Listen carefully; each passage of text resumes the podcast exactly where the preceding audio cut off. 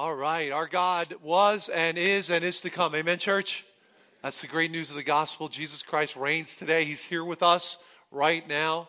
My prayer would be every time you come on Sunday morning, you're coming to worship the Lord and focus on Him, connecting with other brothers and sisters in the body of Christ, lifting up Jesus Christ. It's the best thing we can do, knowing that He's here with us. He's changed your life, that you bow before Him and you worship Him, and that there's a communion that you have with Him throughout the week, knowing that He lives inside of you. Our God lives within us, that we are the temple of God. That's the amazing result of the cross of Christ. When the veil of the temple was torn in two from top to bottom, exactly. We can come into the presence of the Lord and cry, Abba, Father. It's an awesome thing. You know, behind me are a whole bunch of uh, Christmas boxes, Operation Christmas Child. And uh, we are going to be sending them out this week, but there's still time to bring them in. So if you haven't brought yours in yet, please do that. We're going to be closing down that kind of whole operation because we got to send them off to the processing center. Then they get sent all around the world to kids who receive these gifts. And the good news of Jesus Christ is part of that process. We love this uh, operation here at Riverview Church. So it's not too late to bring in a box. And we'd love to have you do that. But I'm going to pray over these boxes because they're going to be sent all over the world and they'll be taken out, I think it's tomorrow morning, and brought to the processing center so that they can get on their way. Let's pray together this morning. Lord, I thank you for who you are. Lord, I thank you for these boxes behind me. Thank you that, that you have brought good news to this world. And I thank you, Lord, that we can be part of the process of bringing good news to kids around the world. Lord, I pray that these boxes would change the hearts and lives of people. And so, Lord, we commit these boxes to you and the many others that will be sent around the world to proclaim your good news. Lord, I pray for our time this morning. May our hearts be ready, Lord, to receive your word. Thank you for what you've done in our lives. Thank you for the change you have made in us. And we pray this in Jesus' name. Amen. Amen. Well, we're in a series entitled Ordinary Superheroes of the Old Testament. We're looking at the chronological history of the story of redemption. It's your story, by the way. If you've come to faith in Jesus Christ, you are the product of this story. And my hope is that we'll have a good understanding of the chronology of the major people in the Old Testament that are part of this awesome redemption story. We began with Adam and Eve in the very beginning, how they fell into sin, and how God already had a plan that the seed of the woman would one day what? Crush the head of the serpent. Ultimate victory over sin. We talked about Abel offering an offering of faith to God. We talked about Noah obeying God when it was difficult, building this massive ark when the judgment of God would come on a very sinful world. We talked about the Tower of Babel and the confusing of the languages. And the various nations were formed out of that. We talked for two weeks about Abraham, his failure of faith, and his victory of faith in his life. We spoke about Isaac being a person who loved peace. He was a person of peace, and how we too are to love peace. And then Jacob, how he last week was wrestling with God. And God was, in essence, saying to him, Jacob, you've been wrestling with God your entire life. You need to move beyond it. Begin to walk by faith. Your arms are way too short to be in a boxing match with God. And today we're going to talk about Joseph. Joseph is an amazing story in the Old Testament. In fact, I spent uh, a few weeks in the summer talking about Joseph and the lessons about forgiveness that we can learn from Joseph. So I'm not going to talk about that again. I'm going to highlight another aspect of the story of Joseph that is so important. And it's all about this testing true repentance. You know, the word repent kind of has a bad rap in our culture. You don't want to use that word because people perceive it to be this archaic term, but it really is a wonderfully positive word. And it's an important part of coming to Christ. It's an important part of putting your faith in Jesus Christ. It's mentioned again and again throughout Scripture. We shouldn't be afraid of the concept of repentance. In fact, it's a necessary component of the story of salvation. Bottom line of our talk today is this True repentance is an essential component of coming to faith in Christ and living for Him. The concept of repentance highlights the fact that believers are to turn from their old life and fulfill God's desire to become a new creation in Christ. See, when you come to Jesus Christ, the Bible says you're a new creation. Old things have passed away. What has come? New things have come, right? You are a new creation in Christ. If you want to look at some of the miracles of God in this world, you don't have to look any further than your own testimony of what God has done in your life. He took you from someone who had no hope. You were hopeless and helpless. And He turned you into a person that's adopted into the family of God. That you have this amazing future in Jesus Christ and it's real. One day you will come to the end of your life. And after this life is over, you move into eternal life. It's real, my friends. And to come to Jesus Christ is the most important decision of your life. I'd like you to turn your Bibles to Genesis chapter 44. Genesis 44.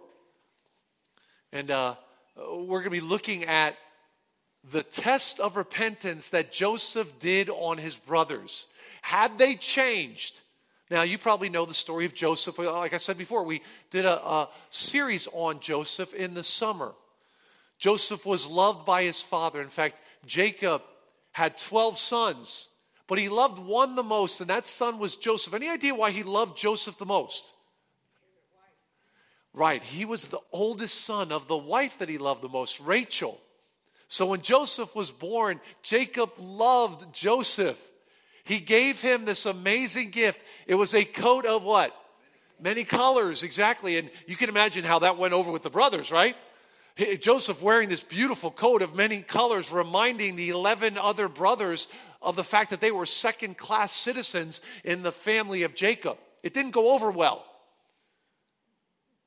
And for that reason, they hated Joseph.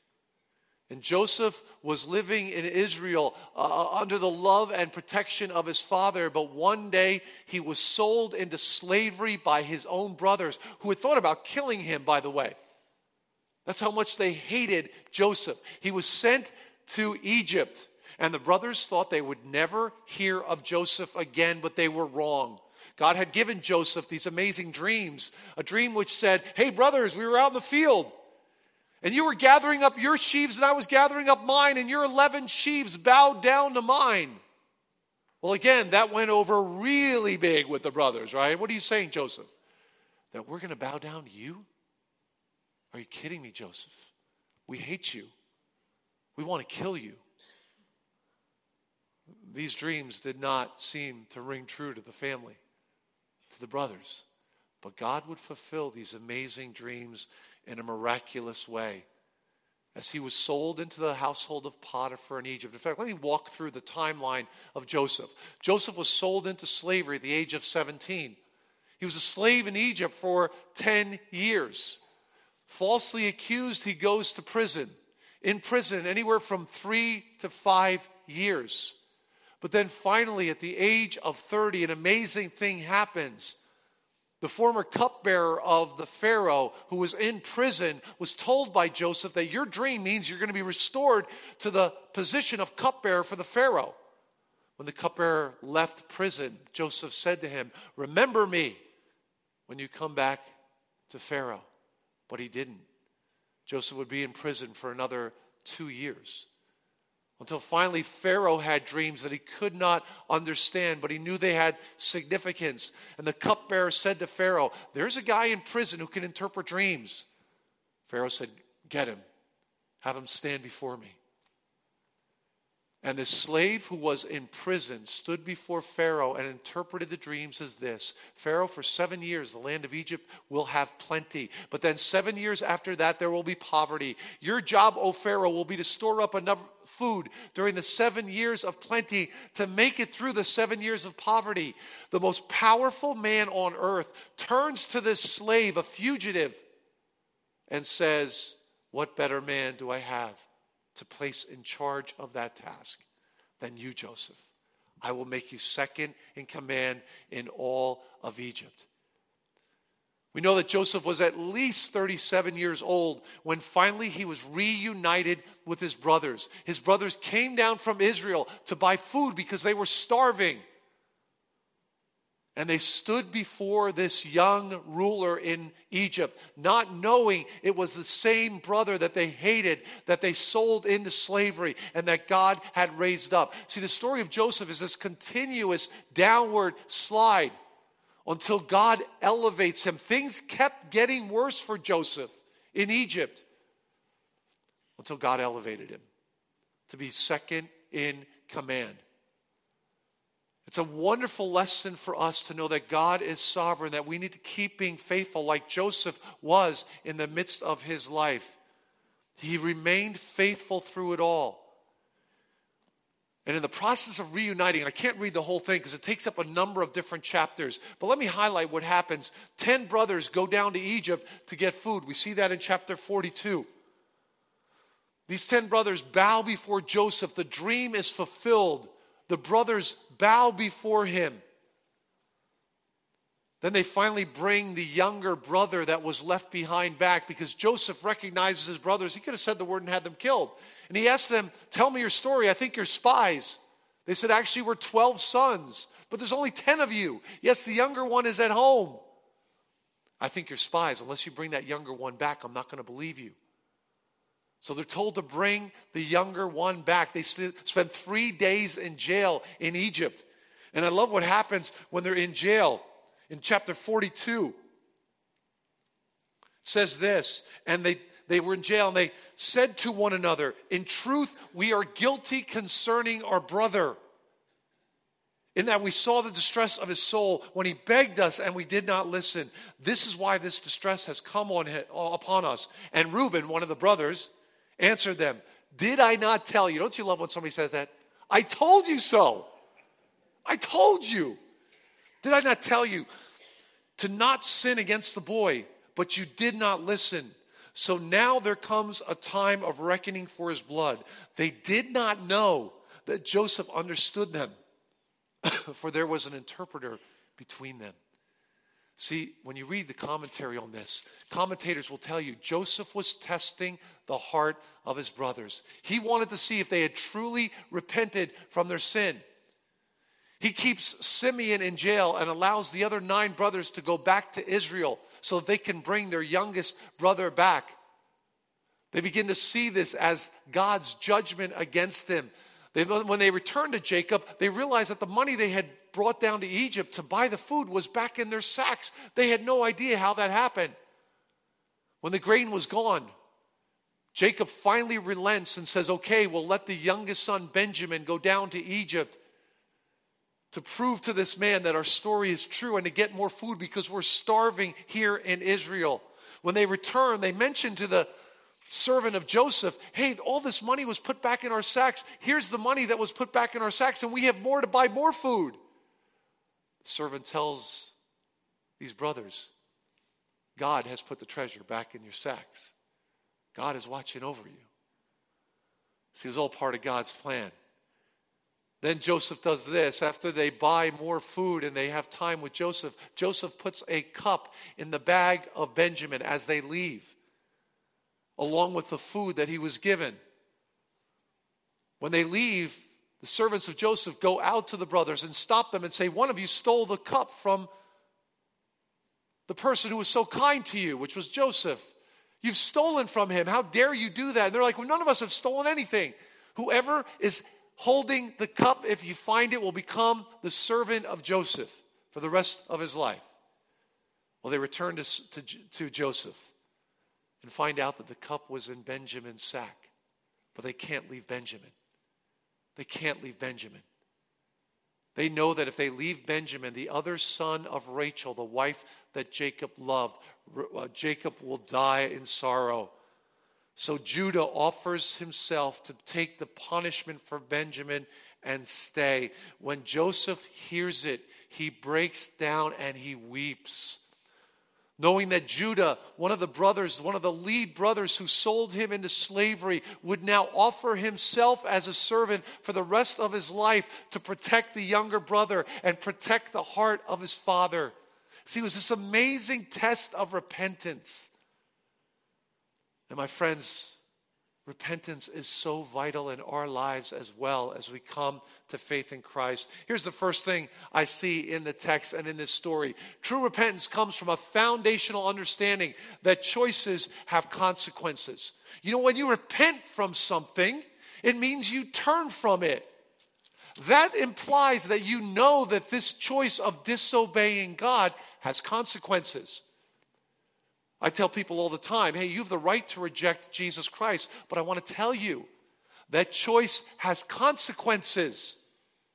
There are consequences to that choice. And by the way, as believers in Jesus Christ, we have choices every day to follow God or not. We're, we're, to remember those choices have consequences. You might say, well, Mel, I've been doing this sin for two years. There hasn't been one consequence for it. Not yet. Not yet. And by the way, there probably have been consequences that you don't even realize. You know, I've often say, said this if you choose to sin, you choose to suffer. You choose to rebel against God, you're choosing a path of suffering and hurt and pain. I define repentance as, as this. You know, it comes from the Greek word metanoia. Metanoia, which means literally a change of the mind. It's not enough just to say, I'm going to change my activities. It's a changing of the way you think. As God renews your mind and changes your mind. It's a 180 degree turn. You're walking this way in the path of the sin that you're involved in, and you have a repentant heart, a repentant mind, and you do a 180, and now you're moving toward God and you're following Him. You're leaving that behind. You're not living in two worlds. You're not sitting on the fence. Sitting on the fence hurts. Amen? It hurts. It's not an easy thing. And sadly, repentance has gotten a bad rap in our culture today, even in churches. Here's how I like to define repentance positive life change. Every time you hear the word repent, it's all about positive life change. I'm not going to follow this path which leads to hurt and suffering and destruction. I'm going to change. Positive life change. Because God created me, I have a faith that says His word has the plan for me. I will buy into the wisdom of God's plan. I will follow God. I will follow His will. In Genesis 42, we just read it, right? Reuben, we are guilty. We're guilty for what we have done. Our choice has consequences. It didn't happen for more than 20 years, but you can tell in the text this was on the minds and hearts of the brothers. The first thing that comes to their mind this is a consequence of what we did 20 plus years ago. That's how sin is, isn't it? It's always there plaguing you, it's like a cloud above your head. You can't get away from it. It's this ongoing conviction that what you're doing is not according to the Word of God. We claim to be a follower of Jesus Christ, yet we're allowing this sin into our lives and we haven't changed. We haven't changed. He goes on and says, as Reuben does, Did I not tell you? So now there comes a reckoning for his blood. There are a number of facets of, of repentance. Okay? One is at salvation. I call it legal forgiveness when we are forgiven for all of our sins, past, present, and future. We repent, we come to faith in Christ, we believe that He died on the cross for our sins, we're set free from the penalty of sin. Jesus has set us free. There's joy in that. We realize that this is the God that created us, who died on the cross for us. We want to be like Him. So there's a repentance. I had one uh, pastor when I was at my church in Illinois. He came to me and said, Hey, Mel, you guys talk about the Lordship of Christ. That's a work salvation. I said, No, it's not. Has nothing to do with works. What it does is says this when you put your faith in Jesus Christ, you acknowledge he's worthy to be followed, that you make him the Lord of your life. It's like when you get hired by an employer and the employer says to you, If I hire you, will you follow my direction? And you say, Yes, I will. He doesn't have to pay you for that. It's not a work, it's an acknowledgement that Jesus is worthy to be followed. When He wipes away your sin and makes your life as white as snow, you come to Him and say, Lord, I want to be like you. You've forgiven me everything, past, present, and future sins, even the sins I don't remember, even the sins I've never confessed in my life. You've forgiven me by the death that you accomplished on the cross and your resurrection. Acts 3:19 in the early church it said this, repent therefore and turn again that your sins may be blotted out. It's part of the whole faith process. It's turning away from the old life, following the new life. That if there's a faith in your life that saves you, it's a faith that's strong enough to change you. That's the process of salvation. At that moment, you are adopted into the family of God, but then this growth process occurs, really referred to as sanctification, the process of becoming more holy. Here's another verse in the early church God exalted Jesus at his right hand as leader and savior to give repentance and forgiveness of sins. It's a wonderful, positive life change. Finally, you know what the plan of your life is, and you'll turn and follow that plan because you love Jesus Christ. Friday night, my 12 uh, year old son, who's, by the way, he's turned 13 today. I, have, I just remembered.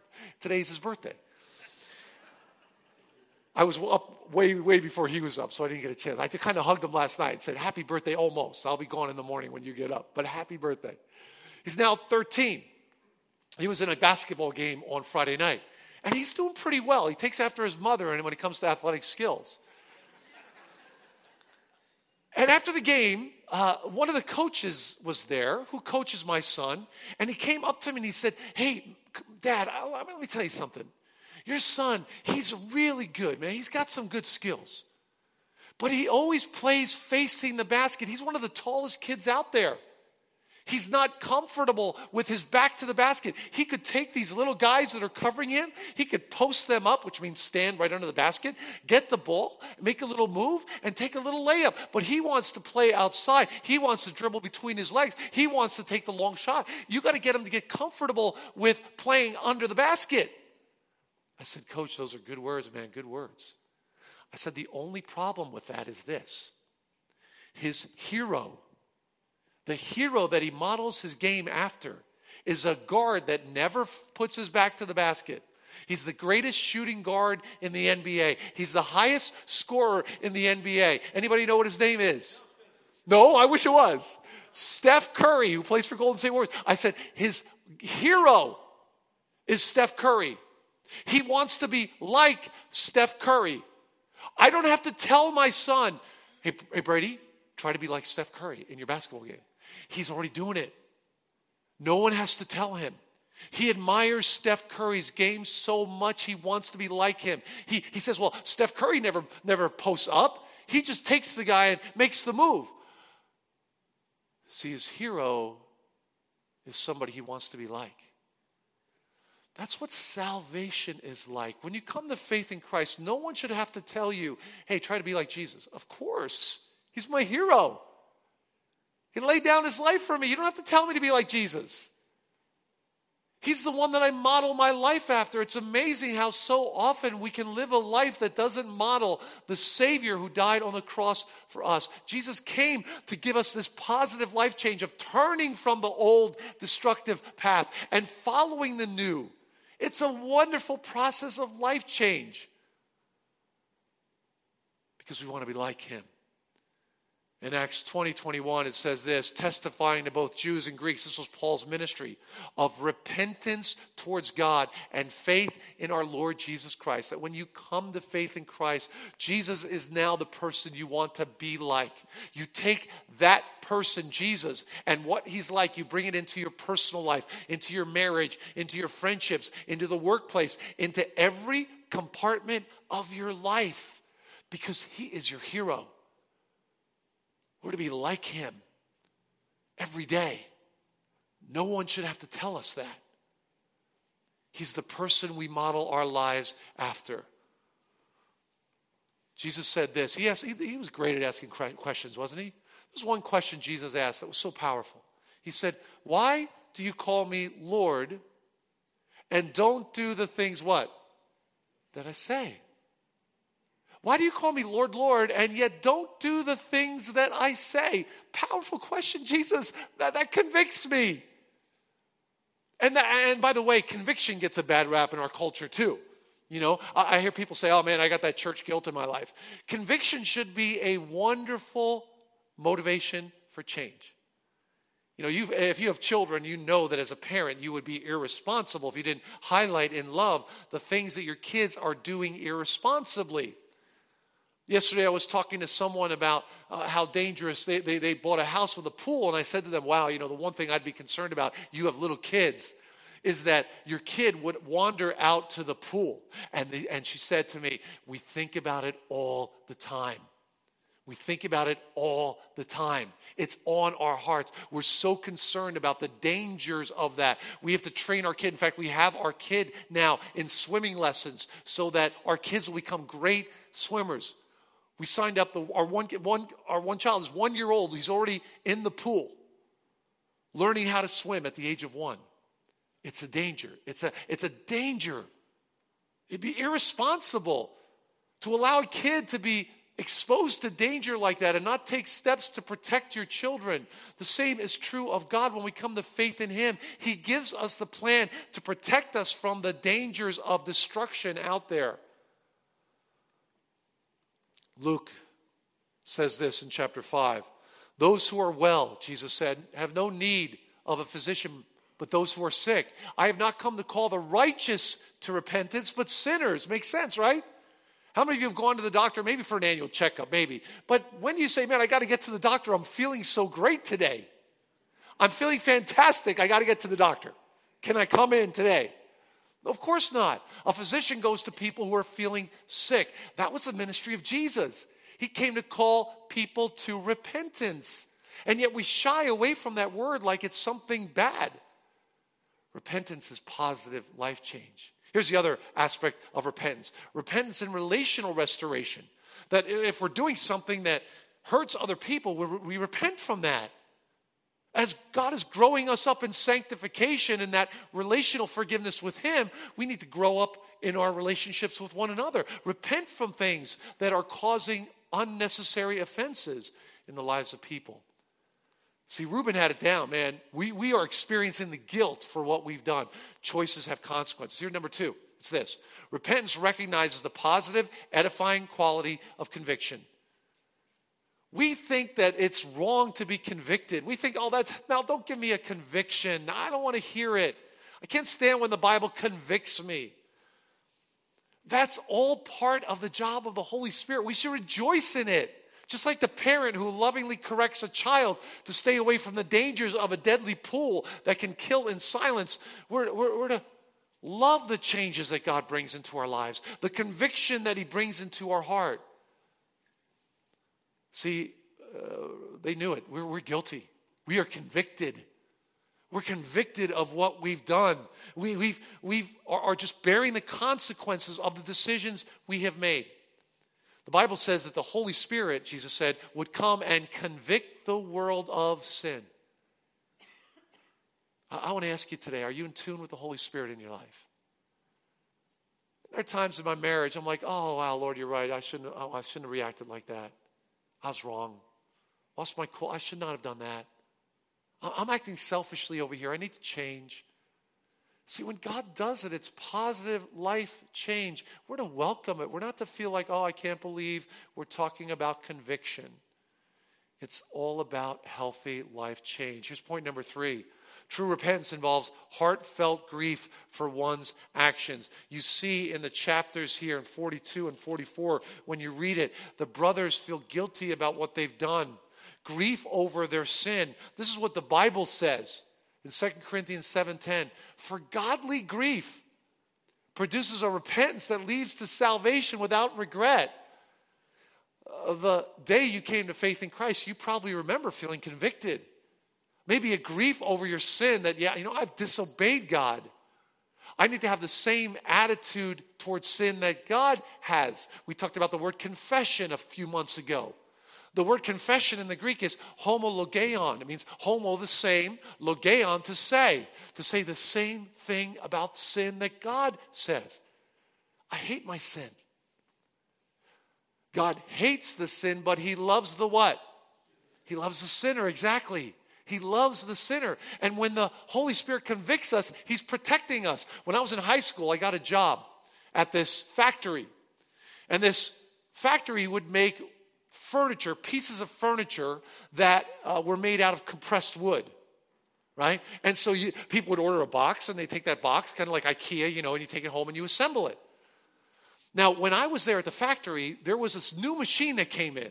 And what it did is it put a lining around the edge of the compressed wood. You know, if you want to know it's real wood or not, you look at the edging and you can see all the little pieces of wood that are glued together in this compressed wood. Well, they had a machine that would wrap this tape around it so it looked like real wood. And I was assigned to work that machine with this other guy who I consider to be a know it all. This guy was older than me. He knew he had worked there longer than me. And I resented the fact that he was always telling me what to do. And the factory was so loud, there were all these saws going on, cutting wood. And I remember there were times when the machine would break down, and we'd have to go into the machine, shut it down, have all the saws, because there were little saws that would automatically just move forward and cut that tape. And I remember the machine, we thought it had broken down, and I thought we had stopped and there was such a noisy factory. I thought the machine had been shut down by my partner who was at the control end of the machine. And all of a sudden, I began to stick my hands into the machine to take out this wood that had been stuck in the machine.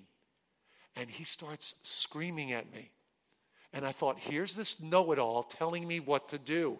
And I remember getting mad. I'm like, what are you talking about? Well, what, what's your problem? Why are you yelling at me? He said, Mel, the blades are spinning. It will chop your hands off. And I realized, oh, wow, this guy that I can't stand just saved my fingers. He just saved my fingers. And so often in our lives, we fight against the conviction of the Holy Spirit as if it's something bad. If it's something bad. But God is always working for our good. That's why we're to welcome the conviction of the Holy Spirit. We're not to fight against it. We're not to rebel against God, say, I can't believe you're convicting me of this. John 16 says, when the Holy Spirit comes, he will convict the world in regards to sin and righteousness and judgment. See, when the brothers stood before Joseph, they didn't realize it was Joseph. They felt this automatic conviction for what they had done. They had done. They had turned against their brother. And the last thing we need to be reminded of today is true repentance, repentance engages in God empowered, genuine life change. When Joseph says, Hey, Benjamin is going to be my slave, you guys go back to your dad, Judah speaks up. At the very end of chapter 44, if you have your Bibles, turn there. 32, Judah speaks up. This is the man who led the effort to kill Joseph, but then decided to sell him into slavery. He says this to Joseph, not knowing it was the same brother he sold into slavery. For your servant, Judah said, that was referring to himself, became a pledge of safety for the boy to my father, saying, If I do not bring him back to you, then I shall bear the blame before my father all my life. Verse 33 Now therefore, please let your servant remain instead of the boy as a servant to my Lord, and let the go, boy go back with his brothers. For how can I go back to my father if the boy is not with me? I fear to see the evil that would find my father. At that moment, Joseph knew that Judah had repented and the brothers. Judah was willing to stay as a slave to protect the life of this young boy, Benjamin, and the life of his father. That there had been true life change, heart change. He knew that these brothers of his felt the conviction of what they had done. You know, how can I go back? I became a pledge of safety for this boy. I've dedicated my life to protect this boy. I'll remain here instead of him. I'll remain here. And I want to tell you, repentance is all about a change in our lives, to be more and more like Christ. I believe repentance is all about this recognizing the sin for what it is in our lives, knowing that God is our hero, no rationalizing it, no explaining it away, no excusing it anymore. Recognize sin for what it is in our lives. You know, God will convict you. I don't know what your struggle is, I know what mine are. God will convict you of that struggle. Be sensitive to the Holy Spirit and His conviction. Recognize sin for what it is. Expel any thought of rationalizing. Expel any thought of rationalizing. There was an article in the Wall Street Journal, and I, I made a copy of this quote from the article. Says this Noted secular author Aram Bakshian Jr., Jr. wrote in the Wall Street Journal One paradox of our time is that many of the same sociologists and psychologists who insist that we are not responsible for our own behavior and are adamant about holding us accountable for everyone else's. The sins of the child are blamed upon the parent. Those of the criminal are blamed on society. Those of the protester upon the politician, and so on in an endless daisy chain of deferred guilt. While this phenomenon has been profitable for many publishers of pop psychiatry and the makers of couches, its impact on the rest of us has been less than edifying. What's he saying there? We like to blame others for our sin. We like to blame others, push the blame on them, not take responsibility for it. Rationalizing our sin.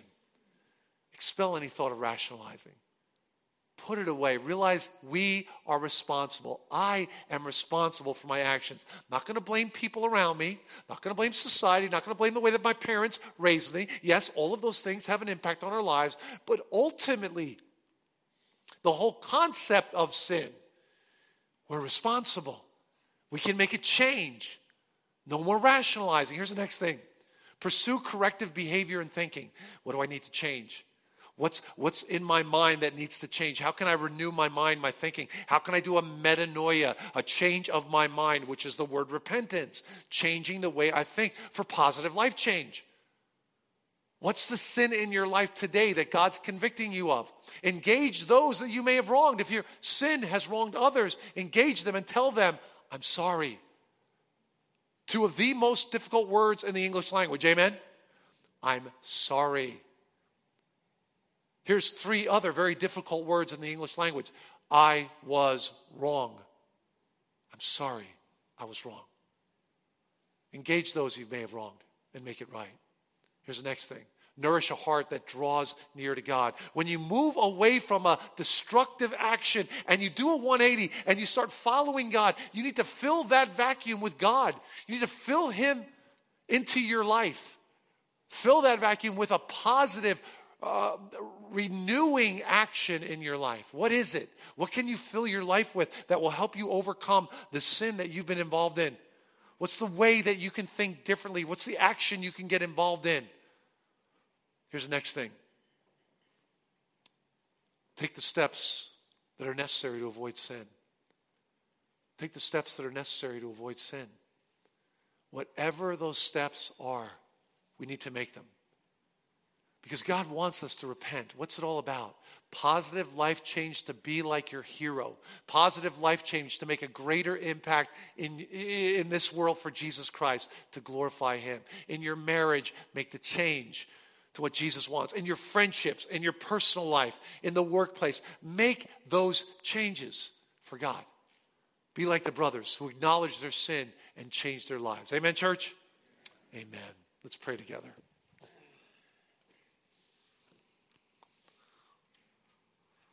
as your hearts are bowed today, uh, my prayer would be you'd fall in love with the word repent. Jesus talked about it the need for repentance, to be like him, to be like the hero that we've dedicated our lives to. Lord, I pray that as we leave this place, we would allow your word to sink into our hearts. Lord, when Joseph heard the words of Jacob, of Judah that he was willing to stay in the place of his brother. He wept bitterly. He broke down and cried because he knew there'd been a change and that he was restored with his brothers. Lord, I pray, God, that we would realize the importance of repentance, the importance of being like you, Lord, help us to be the church you've called us to be. Help us to love one another like you've called us to love. Help us to live for you like you've called us to live. And may we give you all the praise and all the glory because you deserve it. We pray this in Jesus' name. Amen. All stand together and sing the song.